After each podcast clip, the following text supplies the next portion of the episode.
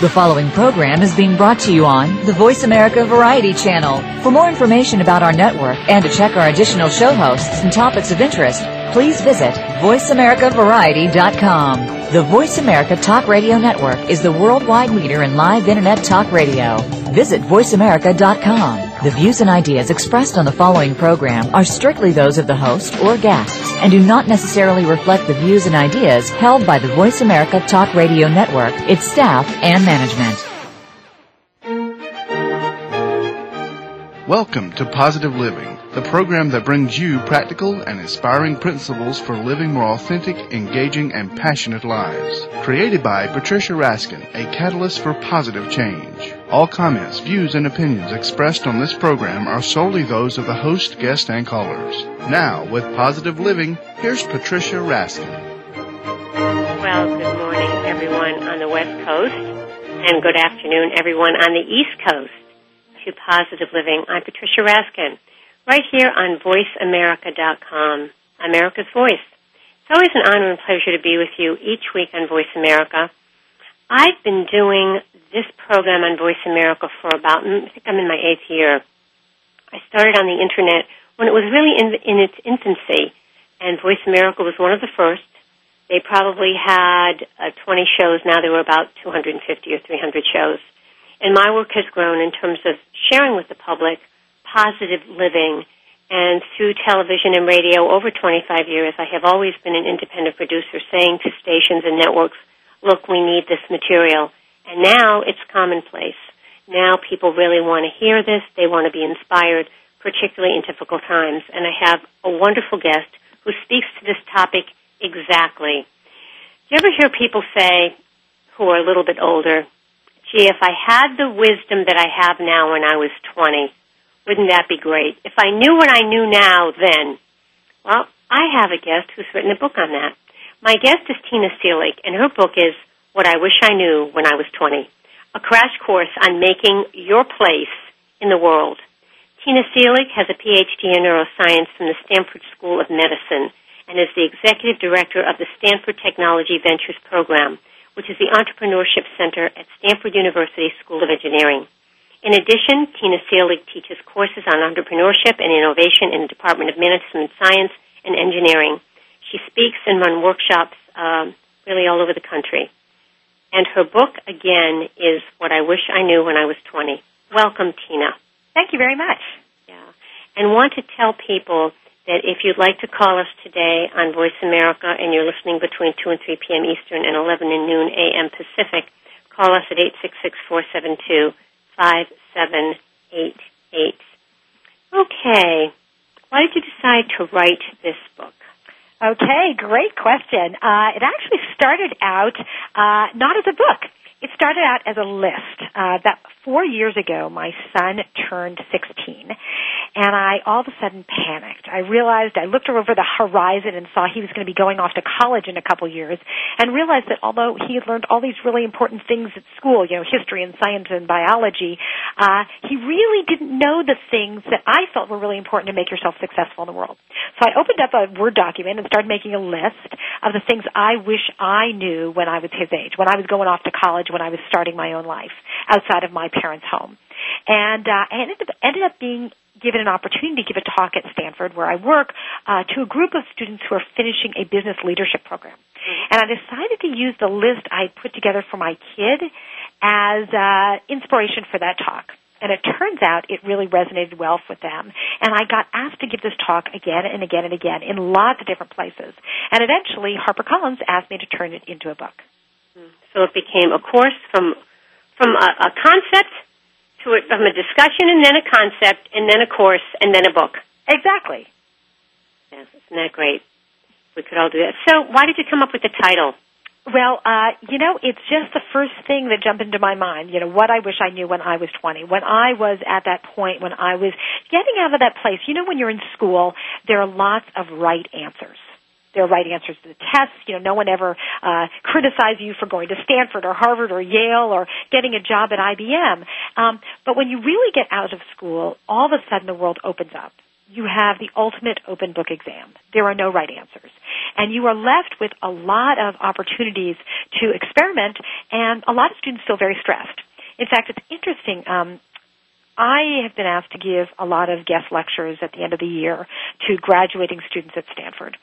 And at the end of the class, I said, you know, my book is all about turning problems into opportunities. That's what my and show I, is all about. That's the tagline of my show. How to turn the into world. opportunities. Excuse me? That's the tagline of this program, how to turn obstacles into opportunities. Well, perfect. So we're, we're, we're speaking the same language. And essentially, I said to them, what are your problems? And initially when I did it in the first class, I was met with, you know, with silence. And I realized they were more embarrassed than it was than that they didn't have any problems. So I said, you know what? Why don't you just write them down on a piece of paper anonymously and pass them to, to the front of the room? They instantly grabbed a piece of paper and they wrote and wrote and wrote and wrote and they gave them these to me. And these are all graduating students from Stanford.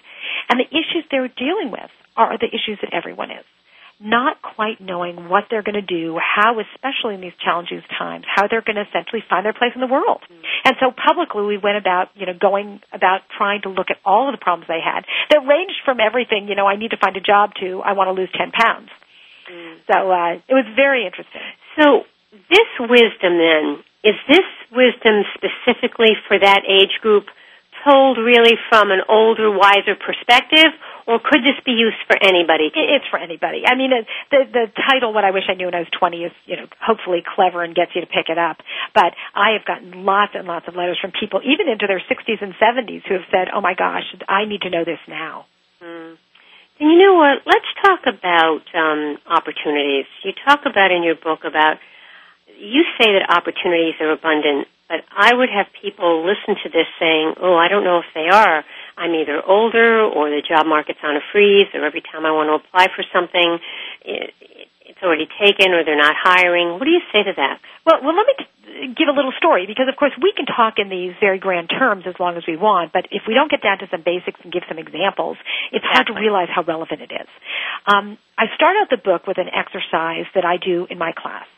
And it started out a few years ago. I gave the students envelopes, teams of students an envelope, and in each envelope was five dollars. And they were told they could spend as much time as they wanted over the course of a week planning. But as soon as they opened up that envelope and took out the five dollars, they had two hours to make as much money as possible. Mm. And you'd think, okay, what can you do with five dollars? And initially they thought, well, this is not much. What can I do with this? But the things they did were truly remarkable.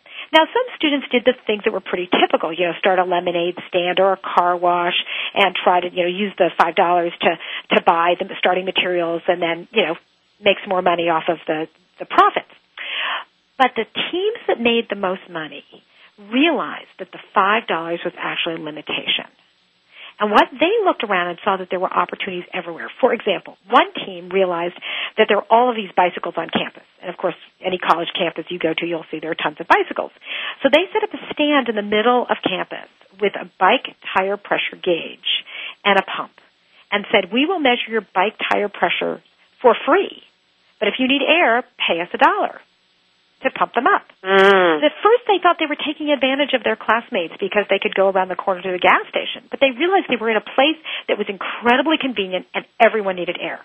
And in fact, halfway through the two hours, they changed their strategy.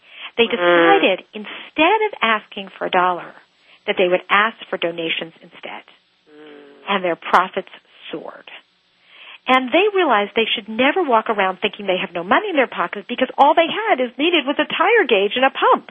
And they went out there and were able to make two hundred dollars in just a couple of hours. What you're saying is all they did was change the way they said the word from a fixed price to donations and it changed everything. Right. And even they looked just at the world through different lenses. All of a sudden they broadened their scope so they could see the opportunities in their midst that they didn't even see before. Now, here's the thing. There were 14 teams, and the teams did lots and lots of amazing things. But the team that made the most money did something that was truly remarkable. Mm-hmm. They realized that it wasn't the $5 and it wasn't the two hours that was their most valuable asset. They realized the most valuable thing they had was the three minute presentation time in class when they were going to tell people about what they had done the prior week. Mm. And they sold that to a company that wanted to recruit those students. So they sold it as advertising time for $650. How clever. Pretty amazing. And that is the point, is that the world is rich with opportunities, but we need to reframe the way we look at things so that we actually see them. Mm. So really what you're talking about here is creative thinking, thinking out of the box, working together as a team to come up with ideas, and realizing that you don't have to think in the standard way of, gee, the nine to five job, the resume. I mean, that works, but there are other ways to make this happen. Absolutely. And I, this is not easy. It takes a lot of practice. Mm-hmm. It takes a lot of practice to get used to viewing problems as opportunities. And I, in the course I teach on creativity and innovation, I start out giving my students small problems, and over the course of the quarter, the problems get more and more challenging until by the end, they're incredibly comfortable taking on problems. And I ask them at the end of the course to write an essay about what they learned from this, and it's really quite mind blowing how their entire attitude towards their life, way outside of the scope of the classroom, has completely changed. Hmm, amazing. So, but part of that goes into your next piece, which is attitude, because you can't create these opportunities if you don't have a positive attitude. Absolutely. And in fact, I spend a lot of time in my book talking about how do you make your own luck you know, we always hear, oh, the harder you work, the luckier you get. And I certainly believe that. I mean, this is something I grew up with my very wise father telling me all the time. But you realize there's so many other things that you can do that um, make your own luck. There, lucky people do a bunch of things that actually keep ratcheting up their luck. And so other people from the outside look in and go, oh my gosh, you're so lucky. And you realize they weren't lucky at all. They put themselves in a position to be lucky. And and the other thing that you talked about is how you really do have to think out of the box because we're used to really thinking in traditional modes. And often I think what happens is money gets in the way, meaning that, you know, people are saying, well, how can I be creative and think about this? What if it doesn't work? It's not tried and true. But if I get that job from nine to five, that will pay my bills. Right. I mean, what do you say to that? Well, you know what? We obviously want to be able to survive in a comfortable way and pay our bills. And there are a lot of people who have jobs, and that's you know that's the way that they um, survive in this world. But there are so many all other right, creative Tom, solutions. We're going to take a break, and when we come back, we're going to talk more to Tina Seelig all about creating opportunities. But I wish I knew when I was 20. When you're listening to Positive Living, I'll be right back.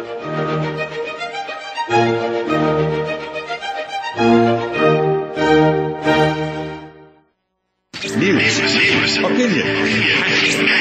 Can you hear me? Your voice counts. Call toll free 1 866 472 5787. 1 866 472 5787. VoiceAmerica.com.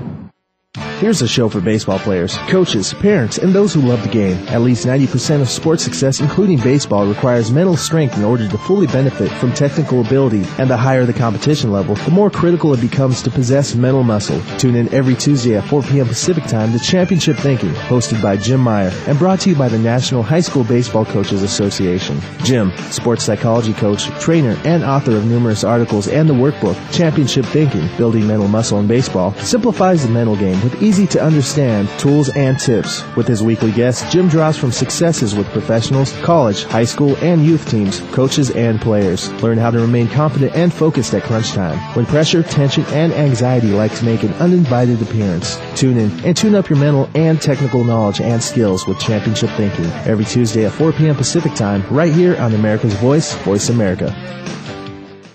Hey, Dad. What? I can't get the ketchup bottle open. Here, let me try. Here you go. Thanks. You don't have to be a hero to be a hero. When you adopt a child from foster care, just being there makes all the difference. To learn more, call 1-888-200-4005. A public service announcement brought to you by Adopt U.S. Kids, the U.S. Department of Health and Human Services, and the Ad Council. The Internet's number one talk station. Number one talk station. VoiceAmerica.com.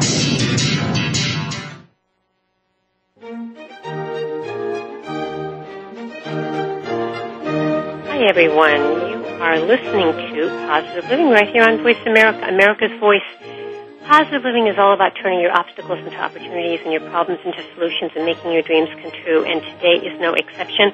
I have on the consummate guest who's talking just about that. My guest is Tina Seelig. Her book is What I Wish I Knew When I Was 20, a crash course on making your place in the world. Tina Seelig has a PhD in neuroscience from the Stanford School of Medicine and is the executive director of the Stanford Technology Ventures Program, which is the entrepreneurship center at Stanford University School of Engineering. In addition, she teaches courses on entrepreneurship and innovation and has written several popular science books for adults and children. And uh, Tina, welcome back. How can people find out about your book? What's the website? Uh, you know what? You can get it in lots of different places. You can go to Amazon. You can go to HarperCollins. You can just Google "What I Wish I Knew When I Was 20," and it'll be really easy to find. All right. Do you have a website, a personal website? Yeah, I have a blog. Uh, my blog is Creativity Rules, spelled with a Z, R-U-L-Z, creativityrulz.blogspot.com. And anyone can also follow me on Twitter, which is uh, just at T Seelig. Okay. Creativityrules.com. Yeah, dot blogspot.com. Okay. All righty. You were talking more about how we make our own luck. Yeah, it's really important to realize that you make yourself lucky. You know, lucky people are those people who go through the world fully engaged. They are looking at opportunities, they meet new people everywhere, they are smiling, they are engaged, as opposed to walking through life with their head down in the same rut day after day. In fact, I give myself a little assignment, and uh, I encourage all those who are listening to do this too, to try to meet someone new every day. Now, this is particularly easy to do when you're traveling, and I travel quite a bit. Um, I always go up and end up talking to somebody, whether it's someone sitting next to me on an airplane, whether it's someone in the grocery store, someone in the elevator. You just start a conversation, and you never know where it's going to go. In fact, let me tell you a quick. Can I tell you a quick Mm, little story? sure. So um, a few years ago, I was at the grocery store, and this uh, man came up to me, and he uh, wanted to know how to make lemonade. He had a can of lemonade, and he was from obviously not from the con- this country, and uh, didn't know how you you know mix the water with the lemonade to um, to turn it into you know something you could actually drink. So I explained it to him, and that for any most people would be the end of the conversation. But I decided to ask him a few more questions. And I said, boy, I don't recognize your accent. Where are you from? Turns out he was from Chile. And we ended up um, talking for a few minutes while we were in line in the grocery store. And uh, I asked him what he was doing here. And he said he was in Silicon Valley to learn about entrepreneurship and innovation. And I said, oh, how terrific. That's what I teach at Stanford. And I gave him my card. We ended up communicating on and off over the next couple of years when he was in the area. And uh, I helped him out whenever I could. Turned out a couple of years later, I was in Chile for a conference, and I sent him mm. a message, and I said, you know, hi there, I'm in Chile now. Will you want to meet for a cup of coffee? And of course, you realize I just met him in the grocery store a couple of years earlier, right? He said that would be terrific. So, but as the time came up, he ended up getting really busy, and he said, "Gosh, I can't make it, but go to this building in the center of town, and I've got a treat for you. Bring a couple of your colleagues." I brought some of my colleagues, went to the building. I was met by one of his colleagues. We were taken to the roof of the building and taken up in his family's private helicopter Mm. for a tour of the city up to his family's ski resort Oh. and then back down. Now this all came about because I talked to someone at the grocery store. It happens all the time. I mean, these sort of things. You never know where the conversation will take you. Now, of course, over the two years, I was helpful to him. I engaged with him. I did whatever I could. And that's the other thing. If you put yourself out there and do things for other people, it comes back to you a hundredfold. And so I love to say, you know, most people think about turning problems and opportunities about turning lemons into lemonade. Mm. But really being entrepreneurial innovative is about turning Well, I love lemonade the story. into helicopters. fabulous. I mean, the story is one of those dream stories, and as you said, you're not looking for that. You're just putting your out there yourself out there in a positive way all the time, Yes, exactly. and that's all part of it. So now let's talk about success and failure. I'll give you an example. You know, for many people, it's great when they try entrepreneurial things or they try new things. It's great when you succeed. Then you did it. What happens when you're trying and you're trying and you're trying this thing and that thing? You love what you're doing, you're on the right track, and it's not succeeding or it's not going in the way you want it to. And then, instead of turning that into an opportunity, you get into, what did I do wrong? I was too risky, I shouldn't have done it. Now, of course, if they'd won, it would be a different story. What do you think? Well, you know what? I have many colleagues who believe, and many very successful entrepreneurs and venture capitalists who believe that if you're not failing sometime, you're not taking enough risks. And that is a really important concept. If you aren't willing to fail sometimes, then um, how are you ever going to have your big successes? In fact, it's pretty clear that the ratio between your successes and your failures are pretty constant. So if you want to have more successes, you're going to have more failures. And in fact, I have my students write failure resumes. They have to write their biggest screw ups, personal, professional, and academic. And the idea is, if you can learn from those failures, that's what's really important. You don't just write down, I failed, I messed this up. You go, okay, I messed it up, and next time I'm going to do this differently. And that is really, really important. Mm. So, and, and, and then what that also teaches you, Tina, is not to be afraid of failure. Exactly. You're Yeah. teaching it that it's part of the process. Exactly. It's certainly nobody wants to fail. You don't start a company, you don't start a relationship, you don't start a business, you know, thinking or hoping that you're going to fail. But when you do fail, to figure out what did you learn from it, what did you get from it, and to use the ashes to build something really wonderful mm. and do and different. All right. You talk in your book about what is success. What is success? Well, you know, success is really different for different people, and I think that's really important to keep in mind. Um, oftentimes, we go through life when we're growing up, and our parents have a pretty good idea about that, what they think is success for us. And um, I remember, you know, I have lots and lots of students who come from families that have had very high expectations for them, and uh, sometimes they come to me and they're very upset because they want to go and do something and their parents or their relatives or their friends have other expectations for them in mind. And I say it is terrific to have someone else giving you feedback that they think you should do something different. Because it allows you to test the strength of your own convictions. If everyone's always telling you, you should do this and you should do this, and you follow directions all the time, you never get a chance to see how strong your own convictions are. And uh, being able to argue on your own behalf, to rational justify, and um, build an argument for why what you want to do is the right thing for you. What about those difficult decisions? How do you handle those? Well, they're difficult decisions all the time, and I think you know, one of the things I talk about in the book is the fact that you sort of think when you're growing up that you will at some point get to a place where uh, you will feel completely settled. And for all of us who are over 20, over 30, over 40, we know that's not the case. We always are facing new obstacles, always new challenges, always new uncertainty, and we should embrace that.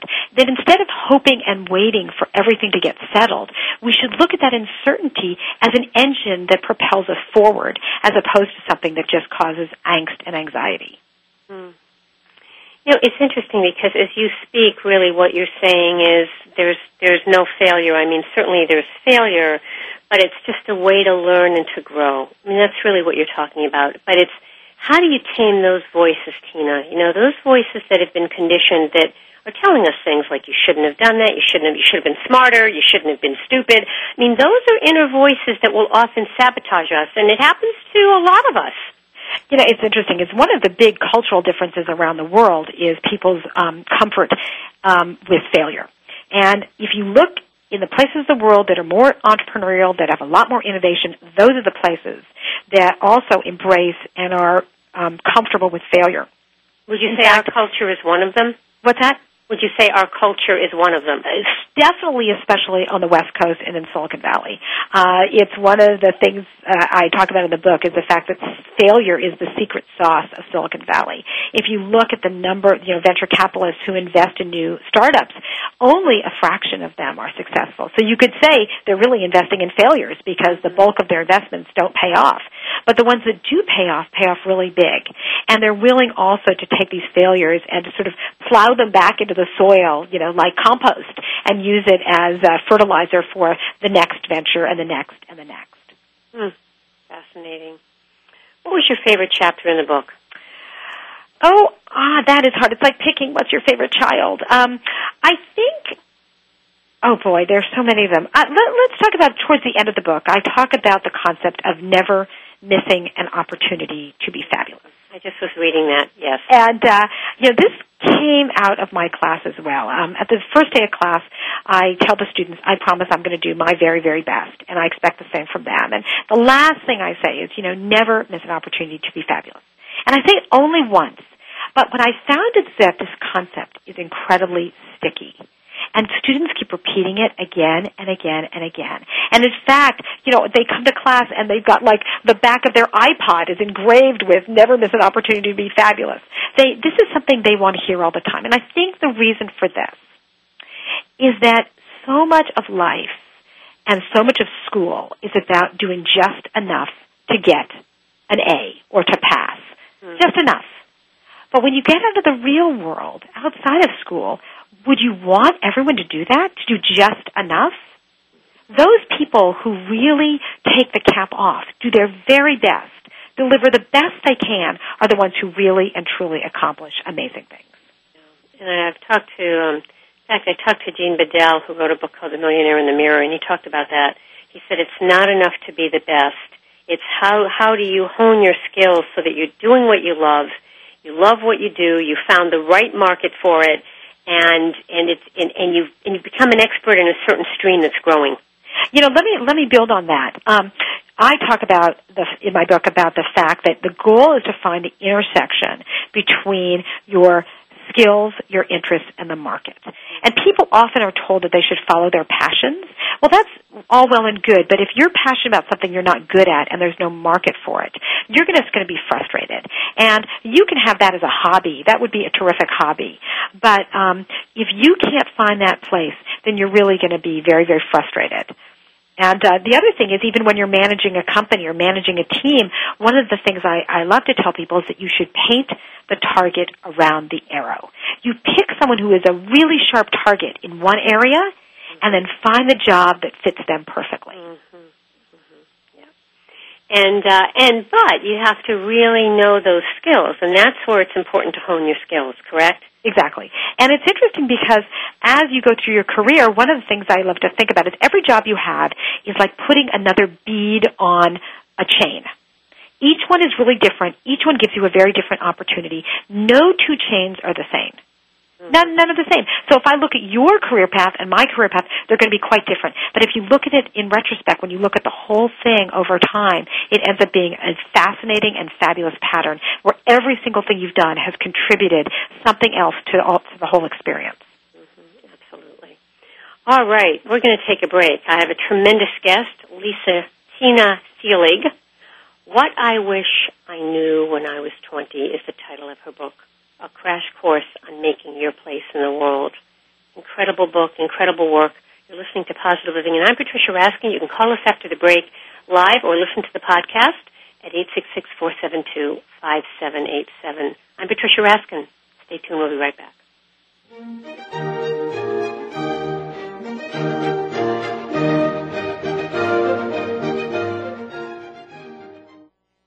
Ask the experts. Call toll free right now 1 866 472 5787 and ask our All Star team to answer your question. That's 1 866 472 5787. Thank you for calling. VoiceAmerica.com.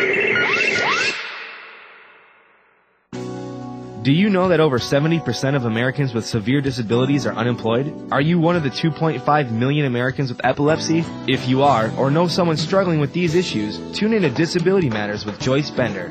On the show, Joyce will discuss these issues as well as others. She will have on nationally known guests that will offer helpful insight on disability matters and let you, the listener, call in with your questions and concerns. So if you struggle with a disability or know someone who does, listen to Disability Matters with Joyce Bender, heard every Tuesday at 11 a.m. Pacific Time here on VoiceAmerica.com. I can take care of myself. I can make a peanut butter sandwich. I can brush my teeth and I can give myself a bath. I can walk home alone from school. I can pick dinner from the trash behind the deli. I can watch the baby for the whole weekend. I can keep a baseball bat by my bed just in case there's trouble. Don't worry about me. I can take care of myself. If you're in jail, who'll be there to take care of your family? Something to think about before committing a gun crime. Gun crimes hit home. This message brought to you by Project Safe Neighborhoods and the Ad Council. Looking for a good time? We've got a show that will give you a wild ride. This show will make you feel good, and it's not even bad for you.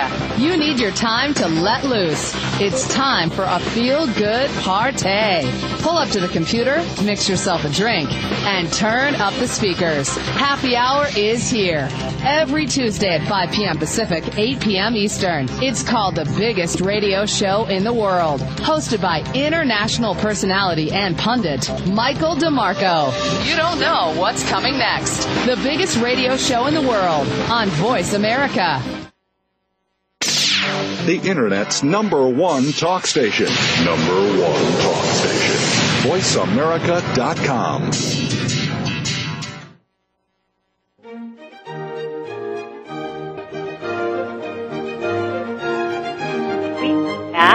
are listening to Positive Living, and I'm Patricia Raskin, right here on VoiceAmerica.com. This is a program that shows you how to turn your obstacles into opportunities and your problems into solutions, and how to make your dreams come true. My guest today is Tina Seelig. Her book is What I Wish I Knew When I Was 20. Tina Seelig has a PhD in neuroscience from the Stanford University School of Medicine and is the executive director of the Stanford Technology Ventures Program, which is the Entrepreneurship Center at Stanford University School of Engineering. She also teaches courses on entrepreneurship and innovation and has written several, several popular science books for adults and children. And you can go to any bookstore, log on to Amazon, and get the book What I Wish I Knew When I Was 20. Welcome back, Tina. Thank you very much. Okay, we have so many pieces about what I wish I knew when I was 20. And one of the things uh, I'd like to talk about is on the rules outside of school. What do you mean? Well, when you're in school, there is usually one right answer to every question. And uh, you, your job is to figure out what that answer is. When you get out of school, there are an infinite number of answers to most questions. And in fact, this is true when you're even within an existing company. It, there are rarely situations where there's one answer. Nobody gives you an A at the end of the day and uh, or at the end of the year. You, you know, you might get some performance reviews, but you rarely are told, you know, that there's one answer. And uh, that's what makes life outside of school really, really different. Absolutely. So, when you're doing that, what what is the next step? If you were talking to a student that came up and said, "Seelig, here's my issue," how do you advise them when they come to you and they're really wondering what they're going to do with the rest of their life?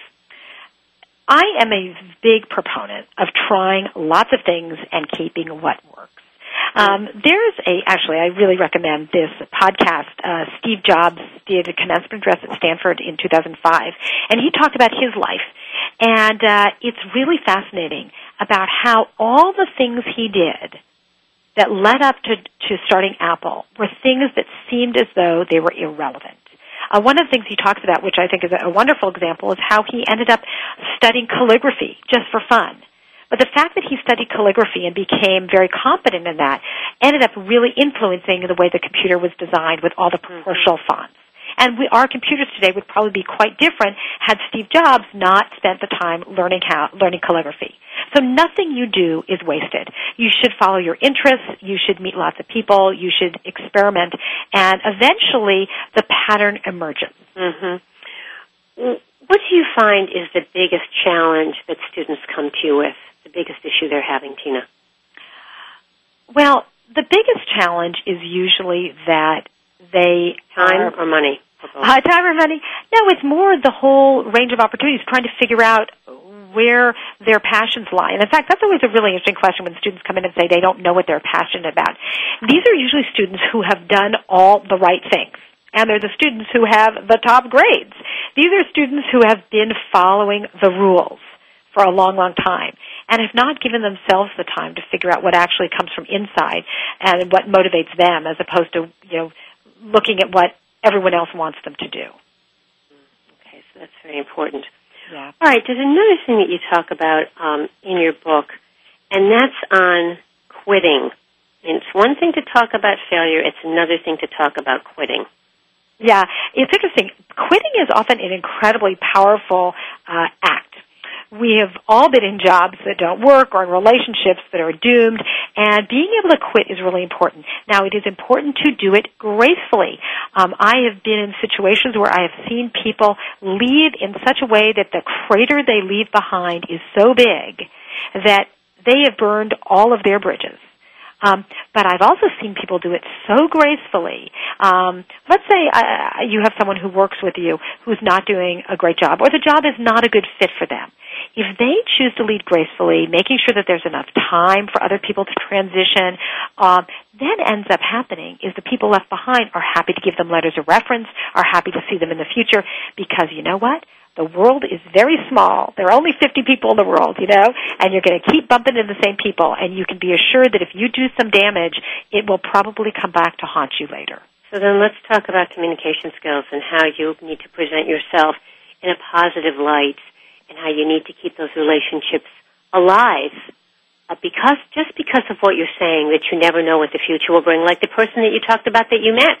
Yeah. You know, just uh, at, at coffee, and then three years later, you ended up in his helicopter. Yeah, it's uh, it's really true. Now, of course, being a good, nice, caring person is a good thing to do. You know, for lots of different reasons. But even if you're thinking about your own career, I have to tell you, it ends up uh, being something that's very valuable. The world is very small, and the person sitting next to you in class when you're a student is going to possibly someone that you bump into in many different roles later in your life. I think of the people who I am still in contact with in very unusual ways now who I knew in very different roles earlier in my career. It might have been someone who I worked for who now works for me or someone who I went to school with who's now my sister-in-law. You know, it, the relationships change and morph over time and it's really important to keep in mind that um, no experience sits in isolation and in fact, everybody knows everybody. So I've been in many situations where um, I'm interviewing for someone for a job, and uh, I look at their resume and I can quickly see that I know many of the people they know. Mm-hmm. I don't have to call the references that they have there. I can call the people I know and say, "Hey, give me a back channel information." Absolutely. Absolutely. I'm sure this happens to you as well. Yeah. Oh well, it's so important. Now, you wrote in your first chapter, "The Upside Down Circus." You talk about showing video clips from the 1939 Marx Brothers movie at the circus. You ask the students to uncover all the assumptions of a traditional circus the tent, the animals, the tickets, the souvenirs. Why? Well, in that chapter, I talk about how you can challenge assumptions. And that's a case study I use in my class with, on Cirque du Soleil. And we start out looking at a traditional circus, you know, the Marx Brothers at the Circus movie is a great, you know, example. We watch just, you know, five minutes of that to get the flavor. And then you uncover all the assumptions about a circus and we turn them upside down so that you can look at what would it look like a circus if you didn't have animals, if you didn't have cheap seats, you had expensive seats. What if you weren't competing with amusement parks, but you were competing with opera? And of course, you end up coming up with something that looks like Cirque du Soleil. Mm, we then take that concept of turning things upside down and apply it to other industries. I was It just might- going to ask you that. Give another example of how we could see something one way and turn it and see it totally different. Perfect example. Let's say you even take university education or fast food or airline industry. You can take it, and here it's a really fun exercise. You sit there and you unpack all the assumptions that you have about that industry. What do we assume when we think about fast food? Well, we think, assume that it's, it's fast. we assume that it's uh, it's cheap food, that it's um, not healthy, that it's brightly lit, that it's designed for kids, that it's on every single street corner, et cetera, et cetera, et cetera. Well, what if we turn those upside down and pick the things we want to keep and pick, pick the things we want to change? And you end up coming up with a brand new concept of fast food that still is fast food, Such as? but looks completely different. Such as? Yeah. So Such such as- give us- well, give us such an I mean, we do example. this in a classroom setting, so it, it doesn't mean that um, you know that that I have an example right now. But there are lots of different fast food restaurants, whether it's uh, pret-a-porter, you know, places that are coming up with healthy fast food, Yeah. have basically taken that concept to heart. hmm Or ones that are actually have an elegance to them. Yes, exactly. Have an elegance. Right. But you realize very quickly that there are all these assumptions that are baked in all the time to everything. And that it's our job in order to be innovative is to first uncover all the assumptions so that you can then question them. Well, you know, and let- let's take this one step further in terms of opportunities. We'll often have an assumption. Well, for example, I might be invited to a networking meeting, and or a student's invited to a club or a meeting, and they might say, or I might say, you know, I'm not sure I really want to go to that. I'm not sure the timing is right. I'm not sure I'm going to meet the right people. I don't even know if I like that topic that's being addressed tonight, so we don't go. Now let's look at how we could change that to go and maybe meet somebody who is really can help us. Absolutely. I mean, it's you know, inertia gets in the way a lot. And uh, sometimes you just got to get up and force yourself to do things, whether it's you know meeting someone new or getting some exercise. Um, it is uh, you got to overcome that inertia in order to really make things happen. How how uh, much does intuition play in all this? Following your gut. You know, it plays a significant role, but you need to also realize that you control your attitude in many different ways, right? Um, you might have a gut reaction that you're anxious or worried about things. You know, um, being risk averse is a good example. I mean, your gut reaction might be, oh my gosh, I don't want to do that. That's too scary. And one of the things I talk about in the book is that really you should understand your own risk profile. And people often, if you ask them, are you a risk taker, they'll answer yes or no. But if you really uncover it, what you'll find is that there are certain types of risks that they'll be willing to take and some sort of risks that they won't. For example, there are physical risks, financial risks, emotional risks, social risks.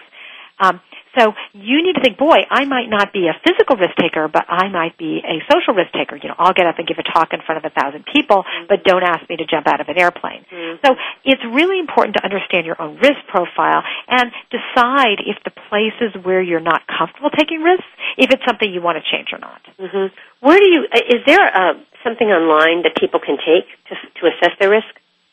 Gosh, I don't know. In fact, it's interesting because I've talked to a lot of people about this and um, about this different risk profiles, and I've never heard anyone talk about that before. Sort of uncovering the different types of risks.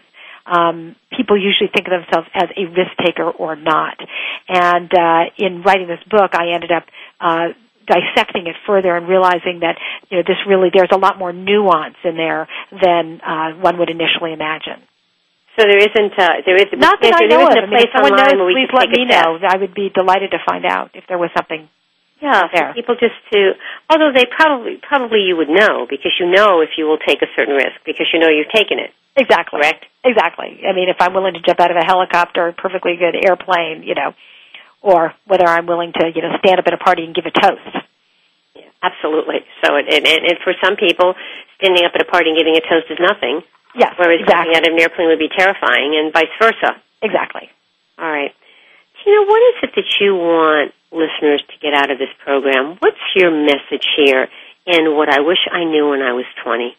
The overarching theme of the book is that problems are opportunities and that it's up to you to see them that way and all the ways in which you can do that. And it, it's interesting because I tell not just stories from my class and not just stories from my own life, but a lots and lots and lots of stories of people from very different careers, different walks of life, and how they have done this. So the stories are very provocative. Um, and in fact, one of the most fun things I had in writing this book was getting an opportunity to go out and just, you know, talk to all sorts of people and have them tell me these really fascinating stories about how they turned problems into opportunities. And was it in many different risk areas? Oh, social, emotional, financial, from, relationship, health? Exactly, exactly, exactly. In all different areas of their lives and certainly different careers. And one of the most important things to realize is that you there are there's a big difference between things that are real rules and things that are suggestions. And there are lots of suggestions that our society gives to us.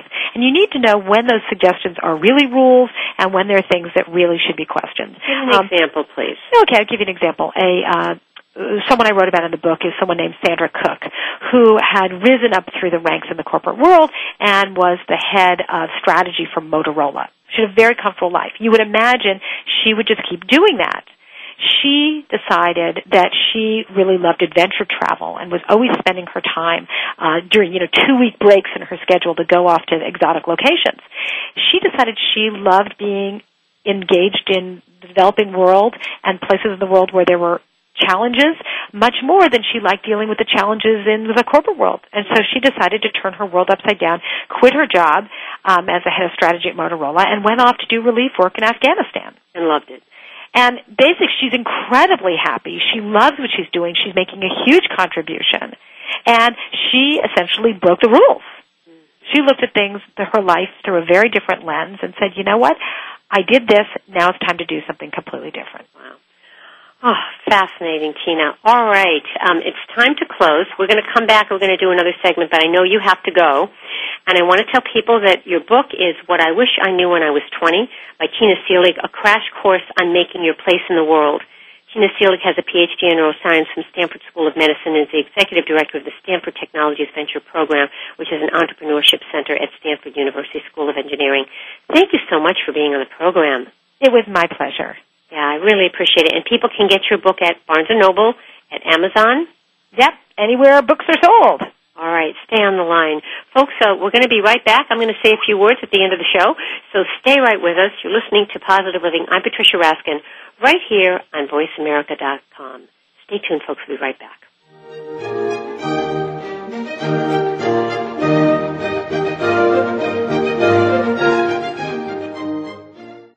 Talk, talk, talk. That's all we do is talk. If you'd like to talk, call us toll free right now at 1 866 472 5787. 1 866 472 5787. That's it. That's it. VoiceAmerica.com. If you want to put the pep back in your step, Chad Lafferty's has just what you're looking for. Dance is life, life is dance. It's only about dance. It's about moving through life with style, gaining awareness of the never ending, ever flowing movement that accompanies all of life's activities. Dance is Life, Life is Dance, broadcast every Saturday morning at 9 a.m. Pacific, 12 p.m. Eastern on the Voice America Radio Network. Be sure to tune in and tap into the limitless healing that dance can provide. Can't stop now. Dad, can I ask you something? Sure. There's this girl I kind of like. Say no more. You just have to impress her. Okay, but how? Just, I don't know, pick up a lot of heavy things around her. Like what? You know, desks, chairs, people. Grunt if you have to. Grunt? Yeah, be like, oh! Uh, oh! There you go. You don't have to be perfect to be a perfect parent. When you adopt a child from foster care, just being there makes all the difference. To learn more, call 1-888-200-4005. A public service announcement brought to you by Adopt U.S. Kids, the U.S. Department of Health and Human Services, and the Ad Council. Son, we gotta talk about drinking. Uh, I know. I don't want you touching alcohol till you're old enough. Yeah, I, I know, Dad. It's not a big deal. Don't yeah, I know me, okay? And it is a big deal. Underage drinking is just stupid. Yeah, well, why'd you do it? Look, I did it because we didn't know what we know now. Alcohol affects kids differently, okay? When kids drink, it's more dangerous. And you're my kid. And just because they drink doesn't mean you have to. I, I know. I know. Look, son, I'm trying to help. I've seen what it does. I mean, you may think you can handle it, but when you drink, it screws up your judgment. Listen to me. This is real. I, I know, okay? I know. Teenagers know everything. So talk about underage drinking before they know it all. Before they're teens. Start talking before they start drinking. And keep talking. To learn more about the dangers of underage drinking and what to say to your kids, go to stopalcoholabuse.gov. Brought to you by the U.S. Department of Health and Human Services and the Ad Council. The Internet's number one talk station. Number one talk station. VoiceAmerica.com.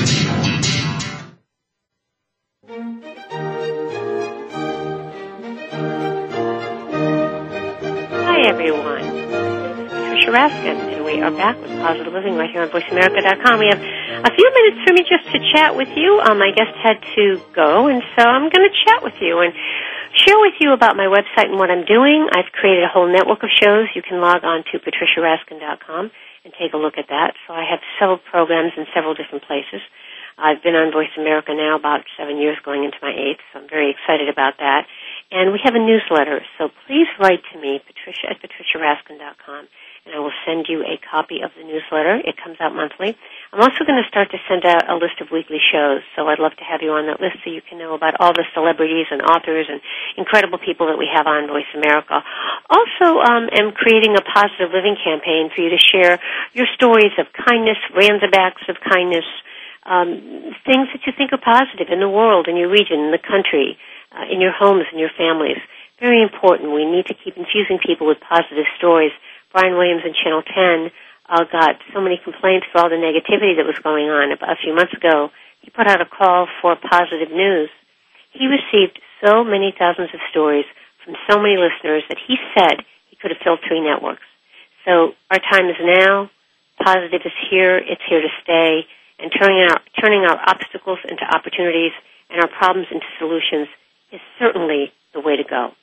And again, I would love to hear from you. Just log on to patricia at patriciaraskin.com and I can answer your questions. And if you'd like to participate in any of my programs, please do let me know. I would love to have you. And each week we bring you guests who will inspire you and enlighten you and really uh, show you that you can turn your obstacle into an opportunity and you can turn your problem into a solution. So stay with us. Stay with us every week um, right here on voiceamerica.com. And, you know, as I always say when I'm ready to close this program, stay healthy, stay happy, get the support that you really need, and know that you can make your dreams come true. Until next week on Positive Living, right here on VoiceAmerica.com, I'm Patricia Raskin. Again, write to me, patricia at patriciaraskin.com. Have a great Monday and a great week. Bye until then.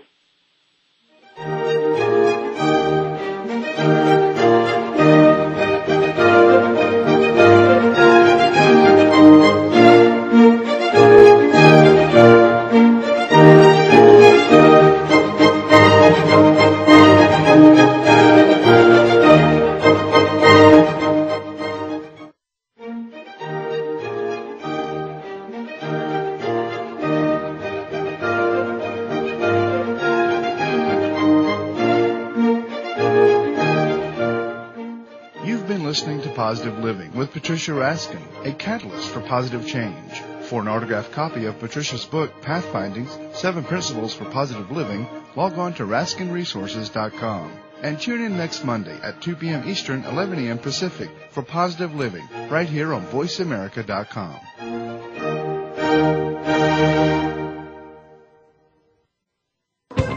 Thanks again for listening to the preceding program brought to you on the Voice America Variety Channel. For more information about our network and to check out additional show hosts and topics of interest, please visit VoiceAmericaVariety.com. The Voice America Talk Radio Network is the worldwide leader in live Internet talk radio. Visit VoiceAmerica.com. The views and ideas expressed on the preceding program are strictly those of the host or guests and do not necessarily reflect the views and ideas held by the Voice America Talk Radio Network, its staff, and management.